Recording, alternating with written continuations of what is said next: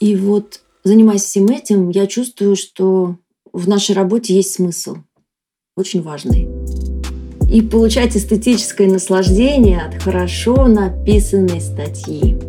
Я почувствовала в себе вот огонь, который должен быть. Вот это чувство, когда тебе интересно, когда у тебя глаз горит. И есть ощущение смысла того, что ты делаешь. Это очень важно. Если я понимаю, что я устала, а руки на автомате тянутся в телефоне открыть опять сайт, я им говорю, стоп, отдыхаем, отдыхаем. Всем привет! С вами Настя Егорова и мой подкаст «Выросли стали». Подкаст для тех, кто ищет профессию своей мечты. Выпуск каждый понедельник. И сегодня у меня в гостях шеф-редактор Psychologies.ru Елена Сивкова о пути к профессии мечты и работе крупной редакции в выпуске. А я хочу вам напомнить, что наш подкаст можно поддержать на Френдли. Ссылку оставлю в описании. Елена, здравствуйте. Здравствуйте. Елена, очень мне интересно с вами поговорить, потому что я уже давно поклонник журнала и сайта, если честно. Как раз-таки первый вопрос я бы хотела спросить именно вот про digital формат, которым вы сейчас занимаетесь. Как вы думаете, вот как вообще развивается digital формат в последние годы и вообще какое будущее у цифрового именно медиа? Как вы себе представляете это как человек внутри индустрии? Я как человек внутри индустрии наблюдаю, как и многие мои коллеги, что Постепенно печатные издания потихонечку уходят или минимизируют как-то свой формат. А, и, конечно, будущее за digital, несомненно.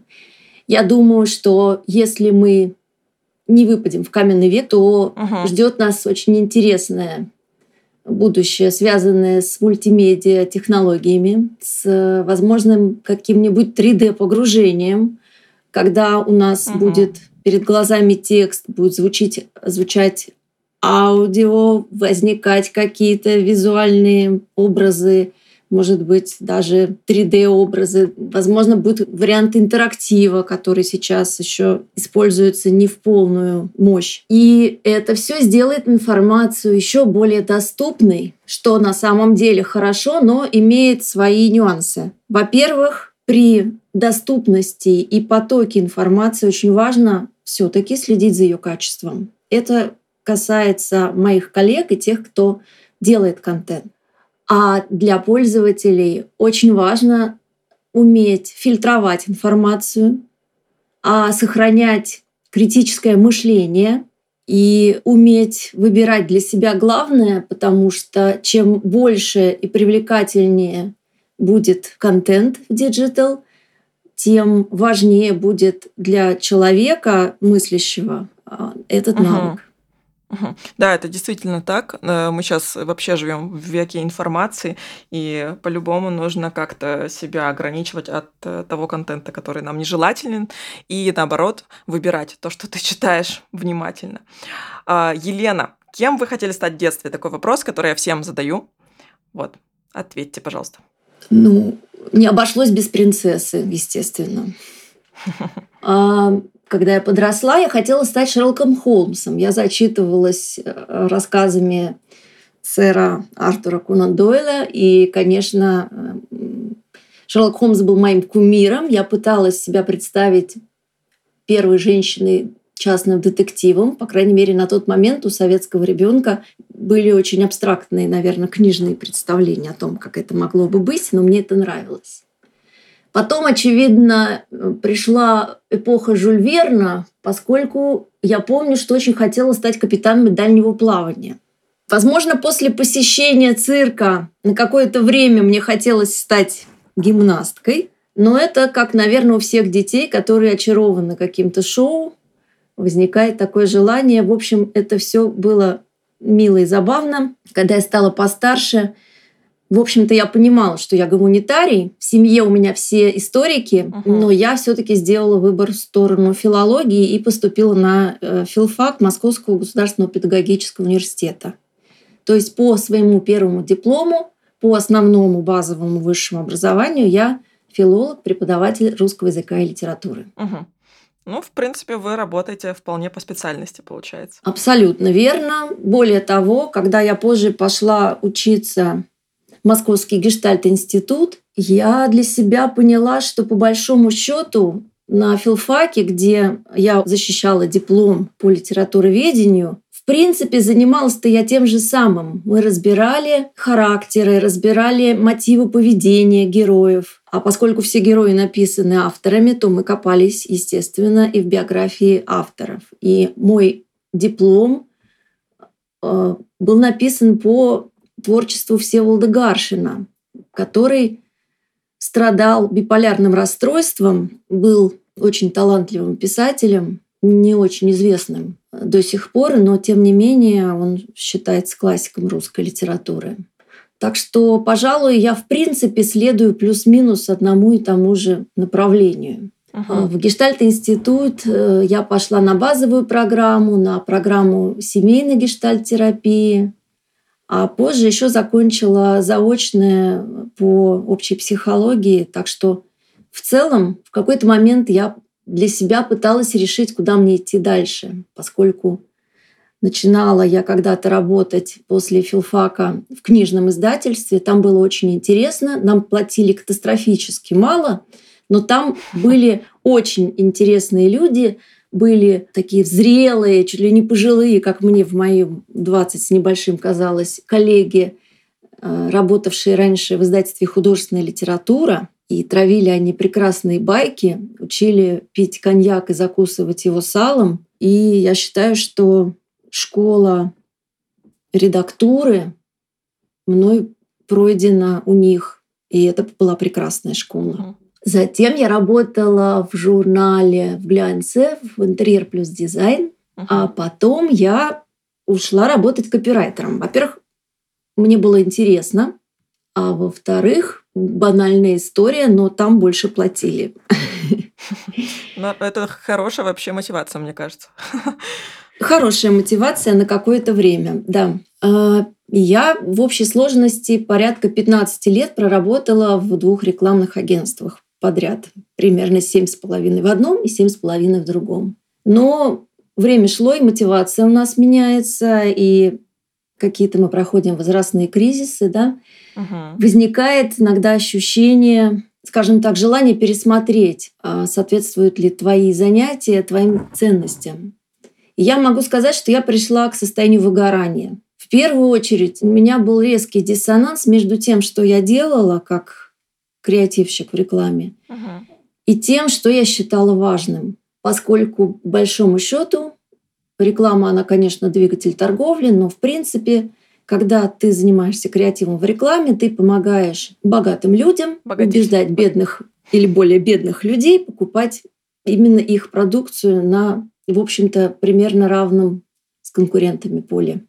Если ты работаешь с сигаретами или с пивом или с какими-то другими видами алкоголя, потому что у нас, конечно, за эти 15 лет изменился закон о рекламе, стало больше запретов. Тем не менее, были периоды, когда я uh-huh. работала и на пивные бренды. Что я считаю, ну, образно говоря, в общем, не плюсом в карму. Будем считать, что это не очень хорошо. Но понимаешь, что это тоже со временем. Uh-huh. Но так как это агентство, вы не выбирали, с кем работать, да? К вам приходил клиент, с ним заключали договор, и вам говорили, вот вам задача все еще хуже. А, в российском бизнесе очень много тендеров бесплатных, в которых участвует много агентств, поэтому очень много работы было в стол, когда мы отрабатывали, выкладывались, честно, изо всех сил старались, а дальше могли даже не получить обратной связи. Ну, это, это реалии бизнеса. Возможно, вот прямо сегодня уже что-то изменилось. По крайней мере, так было на тот момент, когда я уходила из рекламного агентства, потому что когда ты много выкладываешься, а при этом не видишь результата своей работы, это тоже ну, отнимает много энергии и не дает ничего взамен. Конечно, были интересные проекты, которые были реализованы, были съемки, были съемки со звездами, были какие-то красивые пиар-акции, но по большому счету я почувствовала себя действительно выгоревшей. Мне уже не хотелось работать в рекламе, и я была настолько уставшая, я, наверное, пересидела там в момент вот выгорания. что какое-то время я просто была дома, занималась своими делами и делала переводы с английского книг э, и статей по психологии. Мгм. Вот с этого момента, наверное, как раз я и пошла в психологис, потому что я М. просто отправила на почту свои переводы, и тогдашний главный редактор, она мне ответила, заинтересовалась. А, Мы стали сотрудничать, я почувствовала, что мне...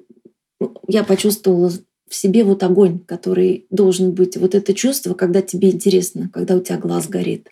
И есть ощущение смысла того, что ты делаешь. Это очень важно. И я стала сама придумывать какие-то темы. У меня достаточно много осталось по учебе друзей, психологов практикующих. Я стала с ними вместе делать какие-то материалы. Позже меня пригласили редактором психологist на сайт. А еще позже я стала шеф-редактором сайта, о чем, честно говоря, мечтала. Мгм. Поскольку я чувствую себя на своем месте, и мне очень нравится моя работа. Мгм. Здорово. То есть получается, что учеба у вас пришла очень ранее, чем работа в психологии. Да, я имею в виду про образование именно психолога, правильно? Нет, не намного раньше.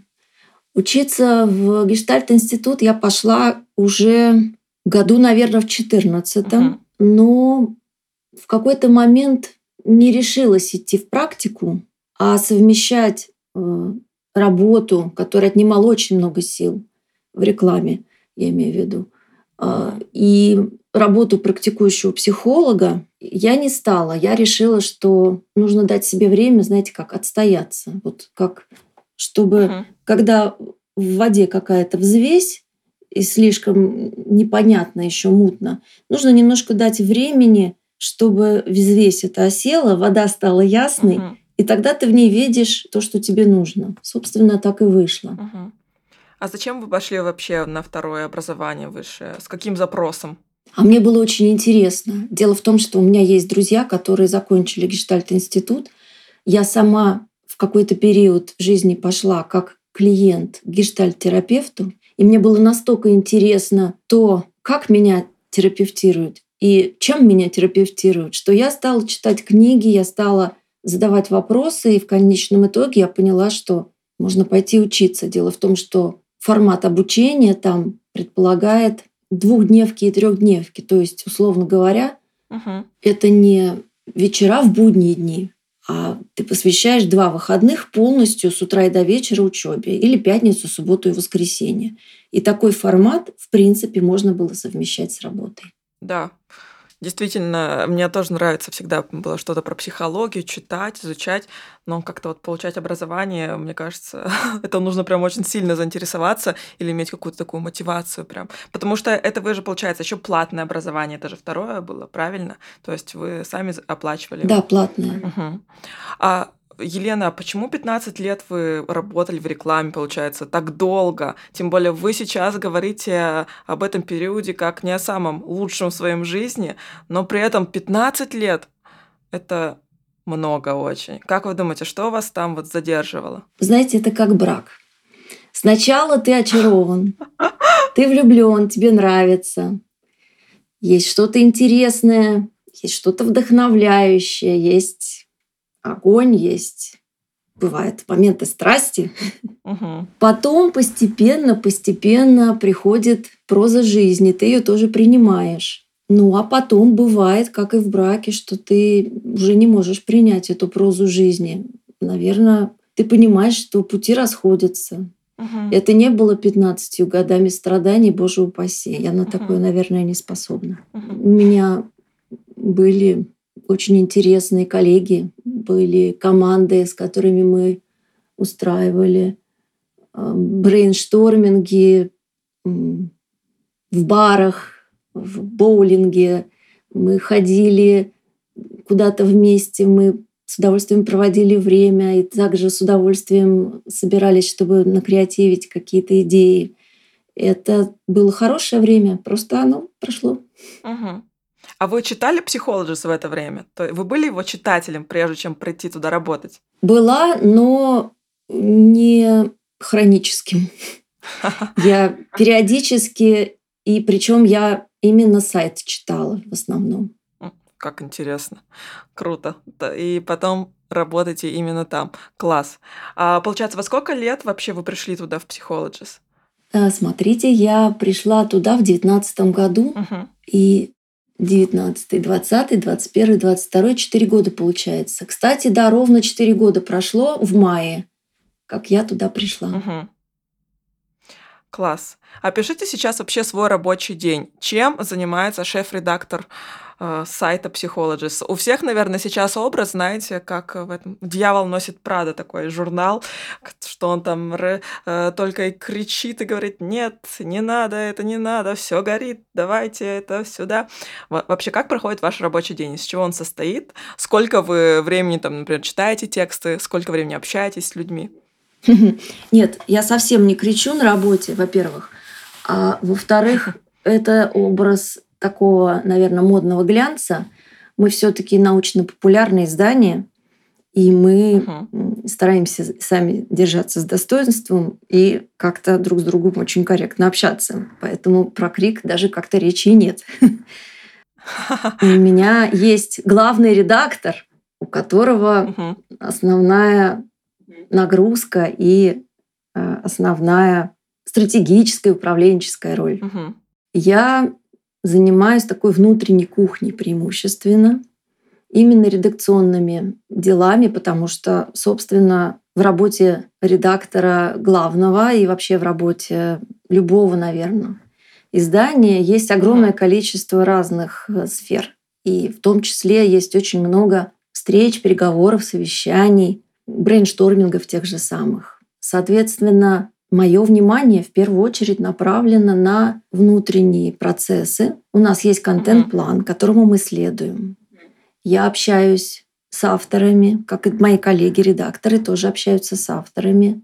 Мы получаем от них тексты, мы даем какие-то корректировки, мы о чем-то договариваемся, мы правим эти тексты, мы их сами верстаем на сайт, мы обсуждаем между собой какие-то организационные моменты, которые связаны с нашей работой. Мы взаимодействуем с коллегами из других изданий Шкулев Медиа Холдинга, в которые мы входим. Мгм. И бывает, что мой рабочий день начинается в 10, благо есть возможность работать не только в офисе, но и дома. М. Я могу начать в 10 и закончить в 10 с большими перерывами на еду.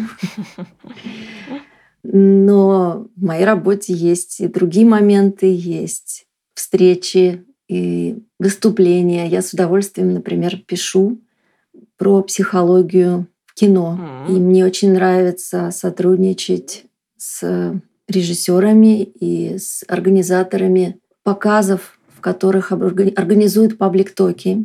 Это очень Мгм. интересно. Есть возможность и самой что-то рассказать, и послушать э, специалистов э, в области кино или коллег из области психологии. Мгм. У меня очень много и общения, и такого вот интровертного сидения перед текстом. Наверное, этот баланс, он как раз и поддерживает вот ощущение, что я именно вот на этой работе как трачу энергию, так ее и получаю. Вот этот вот цикл Мгм. поддерживается ровно настолько, чтобы я имела силы и энтузиазм работать дальше.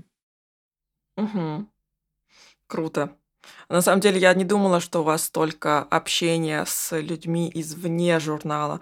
А получается, что вы же берете информацию, да, откуда-то ищете интересный материал. Это, кстати, прикольно такая у вас сторона работы, интересная. У нас очень много взаимодействия и с пиарщиками, потому что к нам присылают на публикацию материал. Если вы практикующий психолог, вы можете прислать к нам материал на публикацию. Мы дадим ссылочку на ваш аккаунт. Это интересно и специалистам, и нам. И некоторые специалисты пишут сами, а некоторые приходят через агентов. Поэтому Телеграм и почта работают нон-стоп в течение дня.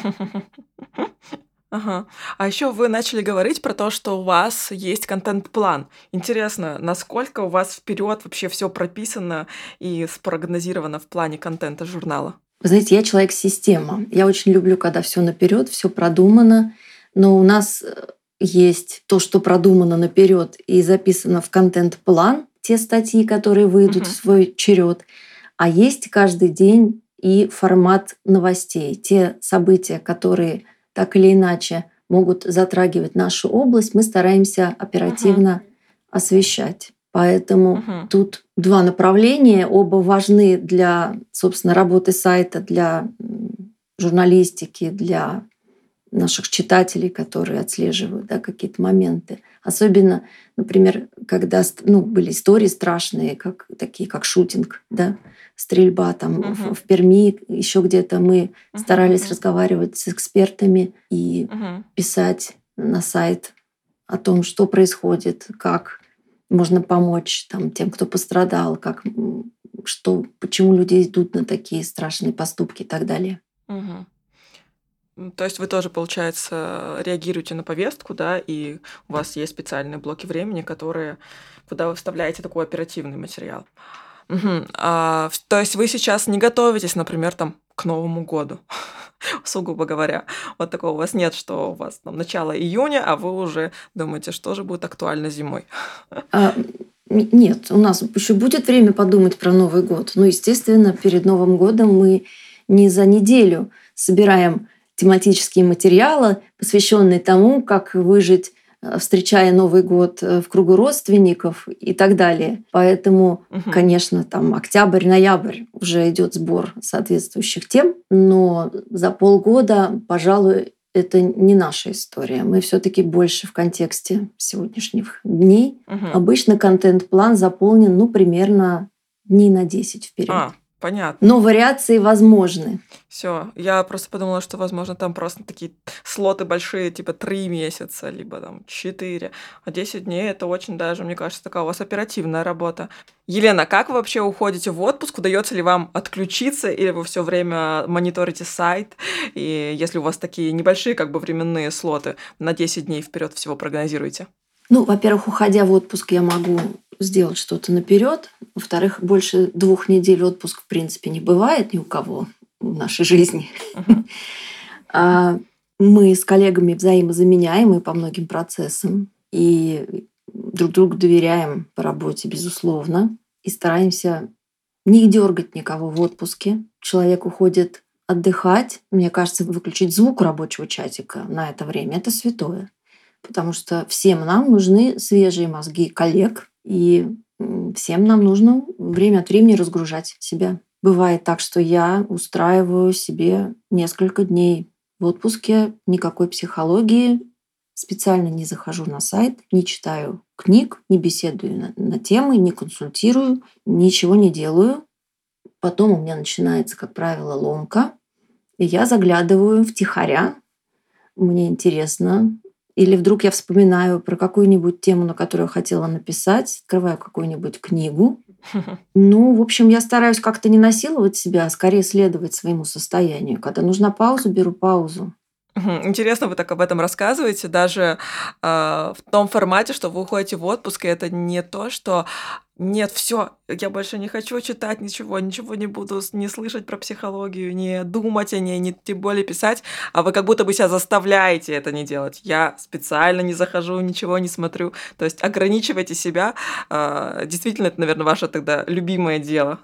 Нет, ну бывает, бывает, что действительно устал. Через каждого из нас очень много информации проходит в течение дня. Мы бываем перегружены. Поэтому ну, это, это нормально. Самое главное же здесь саморегуляция. То есть, если я понимаю, что я устала, а руки на автомате тянутся в телефоне открыть опять сайт, я им говорю, стоп, Стоп. отдыхаем, отдыхаем. В общем, все довольно Мгм. просто. Елена, а для того, чтобы работать у вас, редактору, обязательно иметь психологическое образование? Интересный вопрос. Я думаю, что в редакции обязательно должен быть кто-то с психологическим образованием, кто-то, у кого можно спросить. Бывает, что М, нам присылают статьи, в которых, например, какая-то фактическая ошибка, связанная с написанием имени эксперта, да, или ну, Фрейд написано Фройд, например, а мы в русском языке пишем Фрейд, и никак иначе. Или, например, изложена какая-то теория не совсем корректно. мгм. И Google нам в помощь, конечно, с Яндексом вместе. Но в целом всегда важно, когда есть кого-то живого спросить, к тому же за редактором потом всегда вычитывает главный редактор или шеф-редактор, вычитывает корректор, который очень много лет работает в Psychologist и очень опытный человек. В целом у нас многие редакторы пришли без психологического образования, но, судя по всему, за время работы уже проходят фактически дополнительное обучение. На самом деле очень много знаний появляется, много навыков, и это как-то само собой происходит. Это интересно. А, Елена, как вы думаете вообще, какими сильными качествами вы обладаете, которые вам помогают в работе? Знаете, как в анекдоте. Я стар, я суперстар. я просто... У меня действительно очень большой опыт и очень разный. И у меня уже есть и жизненный опыт. Мне кажется, это важно. Разный опыт. Я очень обязательный человек, я очень ответственный человек. Я скрупулезно, иногда до занудства, и это очень важно в работе с текстом. Я доброжелательна и с искренним любопытством и с симпатией отношусь к, к людям в целом. И это тоже важно, потому что uh-huh. очень тяжело быть, наверное, мизантропом, общаясь с большим количеством людей. Uh-huh. Бывают, конечно, периоды, когда мой внутренний интроверт требует тишины, он, он ее получает, поэтому восстанавливается, и дальше можно опять общаться. Пожалуй, все основное. Угу. Ну и вы же пишете для людей, поэтому, мне кажется, любовь к людям и любовь общения с людьми это важно. Вы через текст ведь общаетесь с людьми, получается. Именно так. На самом деле психолог это помогающая профессия, и наш портал это, конечно, портал, помогающий людям. У нас есть угу. очень важный раздел. Это письма, на которые отвечают очень хорошие эксперты. Мы эти письма собираем, распределяем по экспертам, соответственно, тематике, да, на которой каждый специализируется. Мы получаем ответы, редактируем их, печатаем на сайте, публикуем на сайте и отправляем еще адресатам по почте, которую они указывают. И по этим письмам можно понять, чем живут люди и какие проблемы многих беспокоят. Бывают очень трогательные письма, юные девушки или парни пишут о первой любви, спрашивают совета, как понравиться кому-то, как признаться и так далее. Бывают ужасные вещи про насилие, про издевательство над э, детьми. И эти выросшие дети не могут справиться с, с травмой. Они пишут, мы стараемся им ответить или подсказать, куда обратиться, в какие фонды или госорганизации, которые занимаются помощью и поддержкой.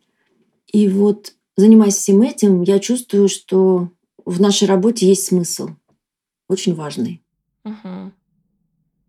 Ну, это действительно так. Мне кажется, к вам в любом случае на сайт заходят не для развлечения, а за информацией, за какой-то помощью, самопомощью. Когда человек еще, может быть, боится там пойти к психологу, да, как-то э, начать уже работать с собой в рамках консультаций, он просто занимается самопомощью, читает вот книги про психологию, читает ваш журнал, поэтому это в любом случае помогающая вещь.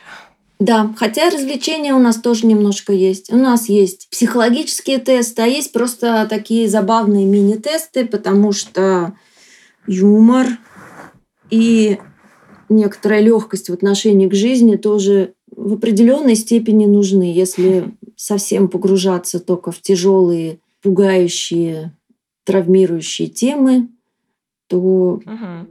это, наверное, тоже не совсем релевантная картина жизни. Угу. Елена, переходим с вами к финальным вопросам. Продолжите фразу. Быть редактором – это?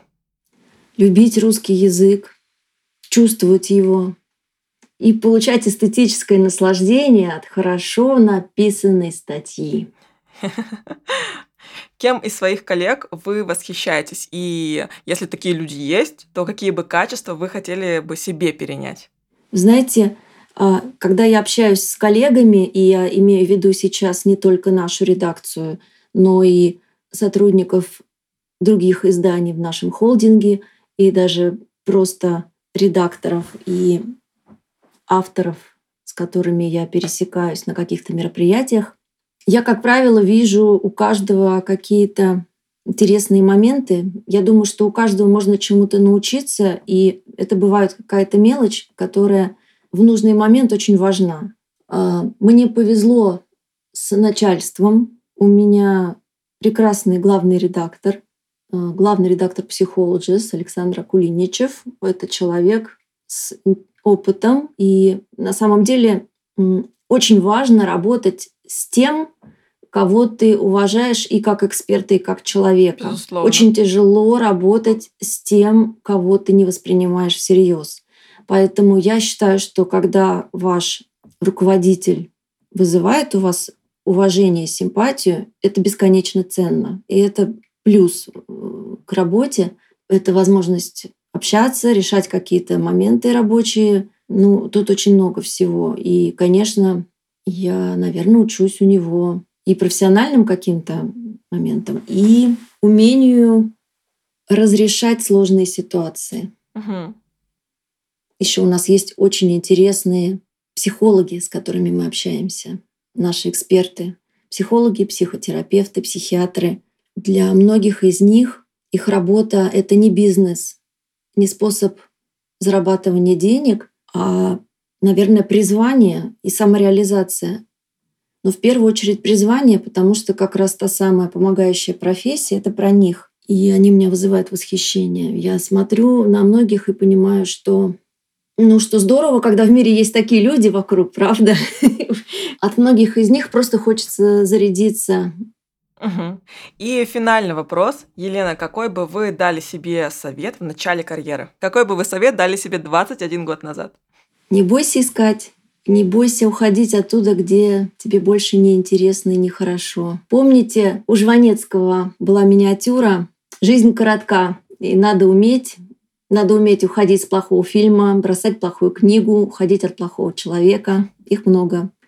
Дела не идущие бросать. Даже от посредственности уходить. Их много. Время дороже. Жизнь коротка, что-то откроется само. Для чего ты установишь правила. На остальное нет времени.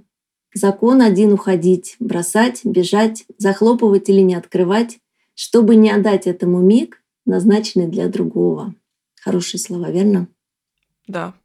Я думаю, просто у многих из нас есть то самое другое, на что нужно оставить время и силы. То, что придает жизни смысл, а он важнее, чем просто счастье. Угу.